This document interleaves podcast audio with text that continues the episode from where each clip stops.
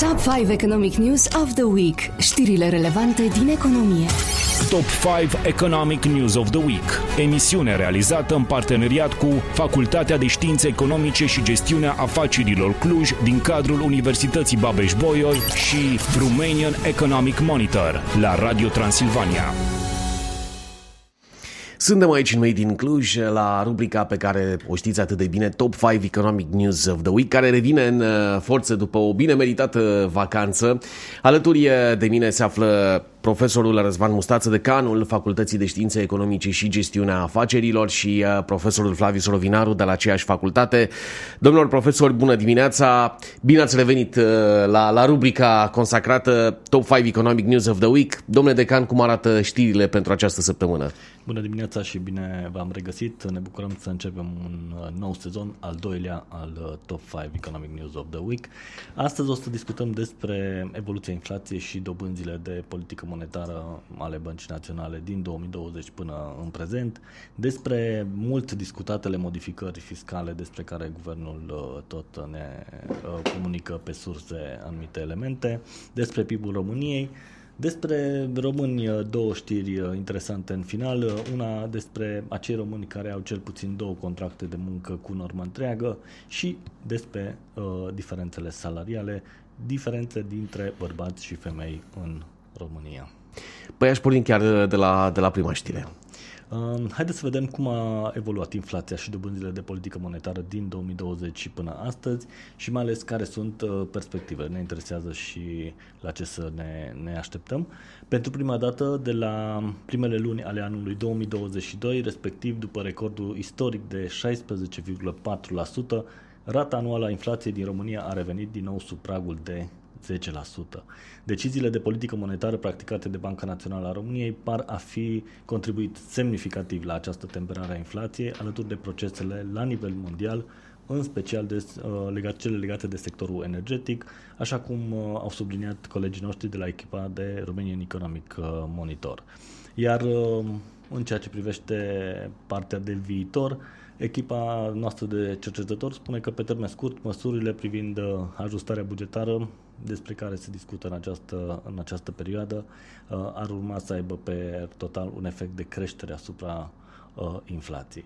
Rămâne să vedem cum se vor desfășura efectiv uh, lucrurile. Bun, domnule profesor Ovinaru. Da, evoluția este în logica ceea ce ne așteptam să fie cu atât mai mult cu cât prognozele colegilor de la Romanian Economic Monitor încă de la finalul anului trecut, când eram în acea zonă de panică vis-a-vis de ceea ce înseamnă evoluția inflaționistă în România, nu făceau altceva decât să pună în evidență faptul că după această perioadă în care cunoaștem o expansiune a fenomenului inflaționist, o să vină uh, o perioadă în care vom ajunge iarăși la o inflație cu o cifră și iată că uh, acolo suntem. Uh, practic, acele prognoze sunt până la urmă confirmate de realitățile pieței. După a doua jumătate a anului, într-adevăr, intrăm în acea zonă în care inflația s-a temperat, s-a domolit. Uh, vedeți că uh, acele măsuri despre care vorbea domnul de decan de politică monetară, rata dobânzii și așa mai departe au avut un efect pozitiv la nivelul fenomenului inflaționist. Acum, într-adevăr, rămâne de văzut ce se va întâmpla în momentul în care uh, vom avea acele pachete care sunt uh, propuse de către guvern uh, vis-a-vis de ceea ce înseamnă reforma fiscală, care într-adevăr pot să ne ducă iarăși către o creștere a ratei inflației, dar nu putem să ne așteptăm să ajungem la ceea ce am cunoscut în trecut trecut. Și ar trebui să, să mai subliniem un lucru aici, pe lângă ceea ce a spus Flavius, uh, faptul că um, dacă vom asista la o încetinire a scăderii um, ratei inflației sau poate dacă ne întoarcem din nou la, la două cifre pentru uh, un moment, va fi pe termen uh, scurt pentru că aceste măsuri Uh, sunt absolut necesare pentru asigurarea sustenabilității bugetare și în viitor, uh, pe termen lung, aceste măsuri vor avea un efect pozitiv și asupra, asupra inflației. Dar în momentul în care ele vor, uh, vor deveni aplicabile, s-ar putea să asistăm la evoluții mai puțin dorite ale ratei inflației. Aș trece la știrea cu numărul 2, la ce se referă? Mergem în continuare, ne legăm tot de partea aceasta de sustenabilitate financiară și ne focalizăm, dacă vreți, asupra modificărilor fiscale discutate în uh, coaliție. Observăm că la acest moment coaliția de guvernare PSD-PNL discută pe marginea unui draft de 50 de pagini care conține mai mult de 180 de modificări fiscale care ar urma, urma să crească veniturile la buget în acest an și în anul 2024. Practic, până în prezent, doar pe surse am aflat și noi uh, economiștii și presa, într-adevăr, și publicul larg despre viitoarele modificări uh, propuse de, de echipa de uh, guvernare. Însă, pe de altă parte, în același timp, uh, guvernul negociază și cu Comisia Europeană un pachet de reducere a cheltuielilor uh, bugetare. Ar fi excelent dacă cele două uh, discuții în paralel, uh, una orientată pe venituri, alta orientată pe reducerea de cheltuieli, uh, s-ar pune într-un acord uh, formidabil și ne, neașteptat.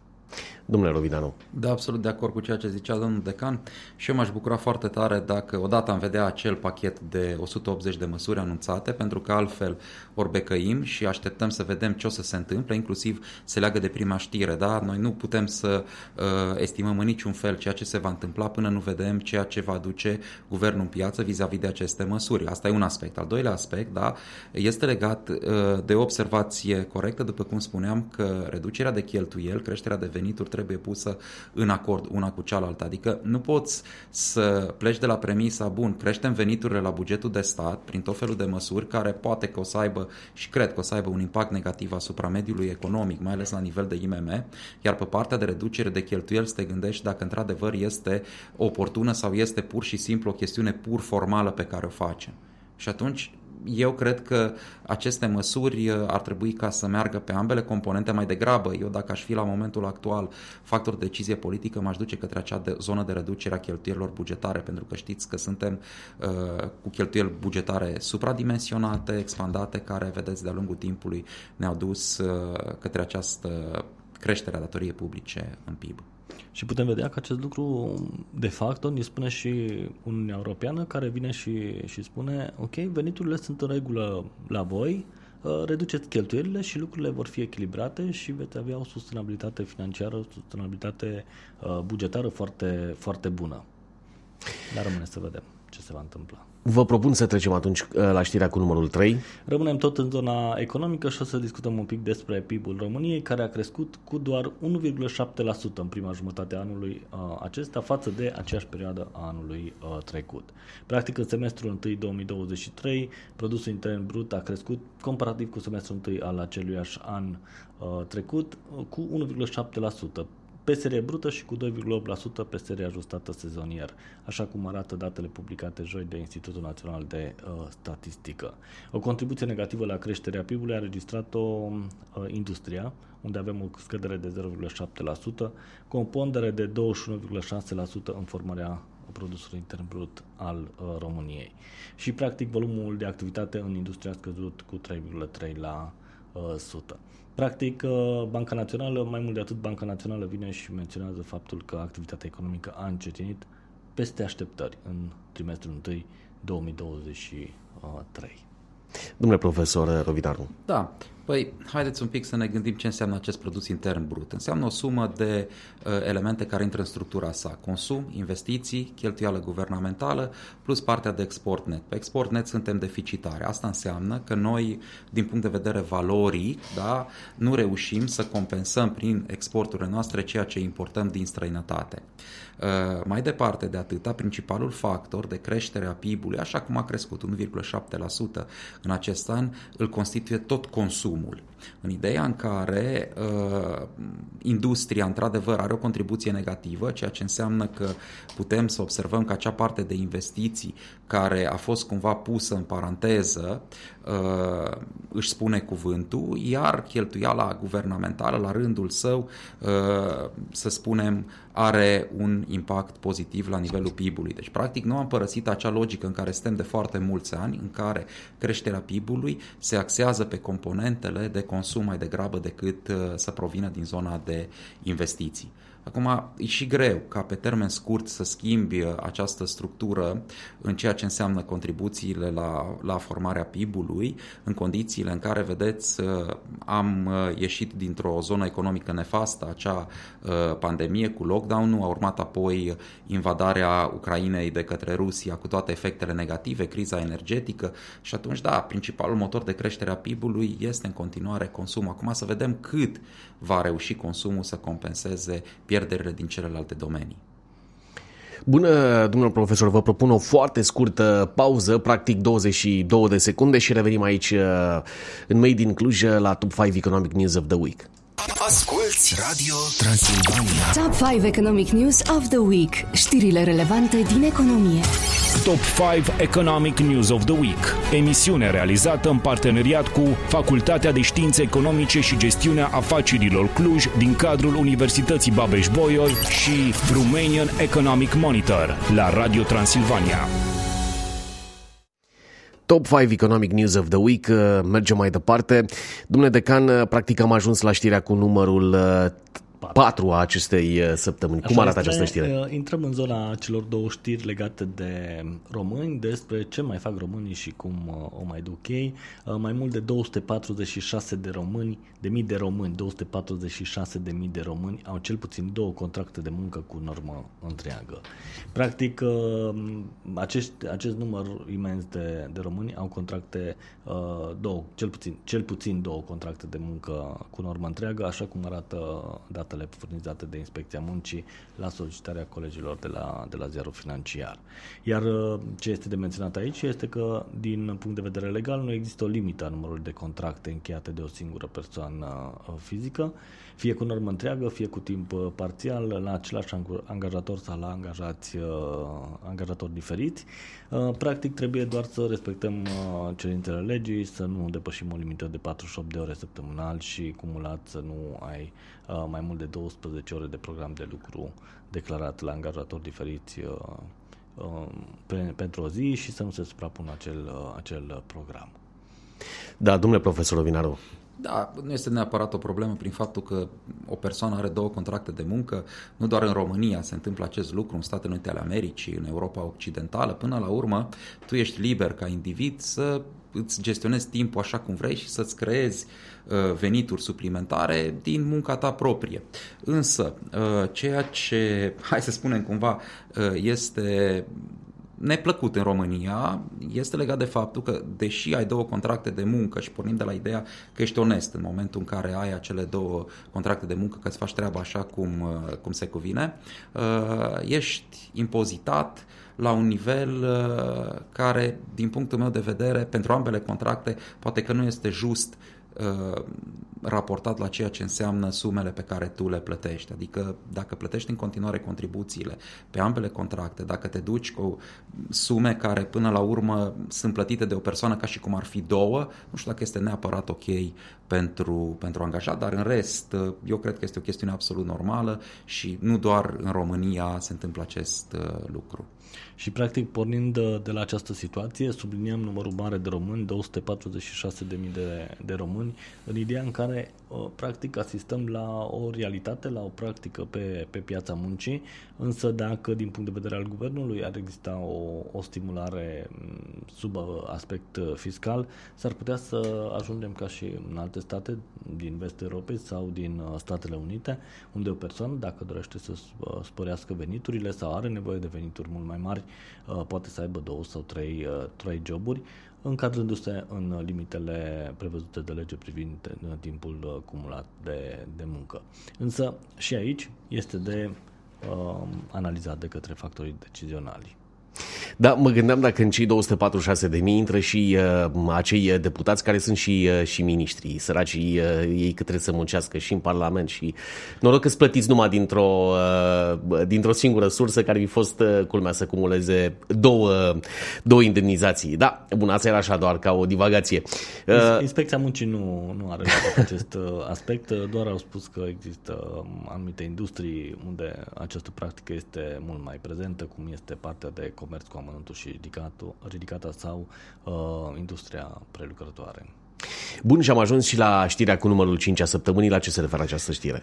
Se referă la diferențele salariale. Un studiu, în, uh, conform unui studiu publicat uh, recent uh, de către Erudera, în România bărbații câștigă anual cu 10.000 de euro mai mult decât femeile. Uh, este o situație puțin uh, atipică, dar este o realitate cu care ne confruntăm. Uh, practic, în România, bărbații merg la școală cu 6 luni mai mult decât femeile și câștigă anual cu 10.440 de euro mai mult decât femeile, arată Uh, acest studiu pe care l-am amintit anterior, uh, care de fapt este o platformă de căutare în domeniul educațional susținută de inteligența uh, artificială. Chiar și în cele 59 de țări în care femeile adulte sunt mai educate decât bărbații, decalajul mediu de venit este de 39%, așa cum arată un raport al Programului Națiunilor Unite pentru, pentru Dezvoltare. Domnule profesor Ovinaru. Da, exact asta vreau să subliniez, că situația nu este particulară doar pentru România. Este o situație care este caracterizantă pentru întreaga piață a muncii, inclusiv din țări care sunt mult mai dezvoltate decât România. Acum, sigur, trebuie văzut uh, uh timpul, tipul de muncă la care se referă studiul respectiv. Uh, cel puțin, uitați-vă, pentru educație nu există aceste diferențe în situația în care eu ca și conferențiar am aceleași venituri salariale cu o colegă care este conferențiar. Da? Deci diferența se face pe ceea ce înseamnă uh, calificarea pe care o avem și alte aspecte de genul ăsta, nu neapărat din punct de vedere al locului de muncă. Acum, sigur, întotdeauna vor fi asemenea situații. Nu este normal să fie așa, în condițiile în care uh, faci același tip de muncă, uh, să fii plătit diferit doar pornind de la ceea ce înseamnă această diferență de sex, dar, vă spuneam, nu este doar pentru România o situație care să fie caracterizantă. Corect și conform uh, datelor noi publicate privind uh, de către Programul Național Unite pentru Dezvoltare privind egalitatea de gen, um, observăm că nicio țară din uh, Europa nu are o situație mai bună decât în, în România. Practic nu există nicio țară în Europa în care femeile se câștige mai mult decât bărbații, chiar și în acele țări în care nivelul de educație al femeilor este mult mai ridicat decât cel al bărbaților. Da, asta era și o dezbatere în trecut apropo de cât uh, se câștigă în tenis. De ce câștigă mai mult uh, tenismenii uh, din, din ATP decât jucătoarele din, din WTA? Nu știu dacă s-a tranșat acolo problema, erau dispute serioase apropo de... S-a, transfer, s-a, s-a pasat mingea de la tenis la, la fotbal, însă aici mai există încă o chestiune. Um, E, e vorba și despre veniturile pe care le generează acel, acel sport efectiv, pentru că practic nu, nu poți să ajungi, uh, spre exemplu, să um, dacă am merge pe același nivel de, de, de recompensă financiară, deși n-ar trebui să existe diferențe foarte mari, dar dacă mergi pe aceeași uh, uh, pondere de, sau același nivel de fapt de recompensă, poți să ajungi că de fapt în tenisul feminin, uh, spre exemplu, 99% din veniturile generate din uh, meciurile de tenis se duc către recompensarea jucătoarelor de, de tenis, echivalent la bărbați ar fi poate 50%. La, la sută. Practic trebuie să, ne, să, să corelăm această recompensă, această, aceste venituri ale angajaților sau ale jucătorilor în cazul concret uh, cu, cu veniturile generate. Da, domnule decan, domnule profesor, vă mulțumesc uh, pentru că ați fost, iată, alături uh, de noi și ne revedem săptămâna viitoare la o nouă ediție Top 5 uh, Economic News of the Week. Mulțumesc tare mult pentru prezență. Punem, practic, punct acestei ediții de astăzi. Rămânem aici cu muzica bună, cu poveștile din Cluj, la Radio Transilvania. Top 5 Economic News of the Week. Știrile relevante din economie.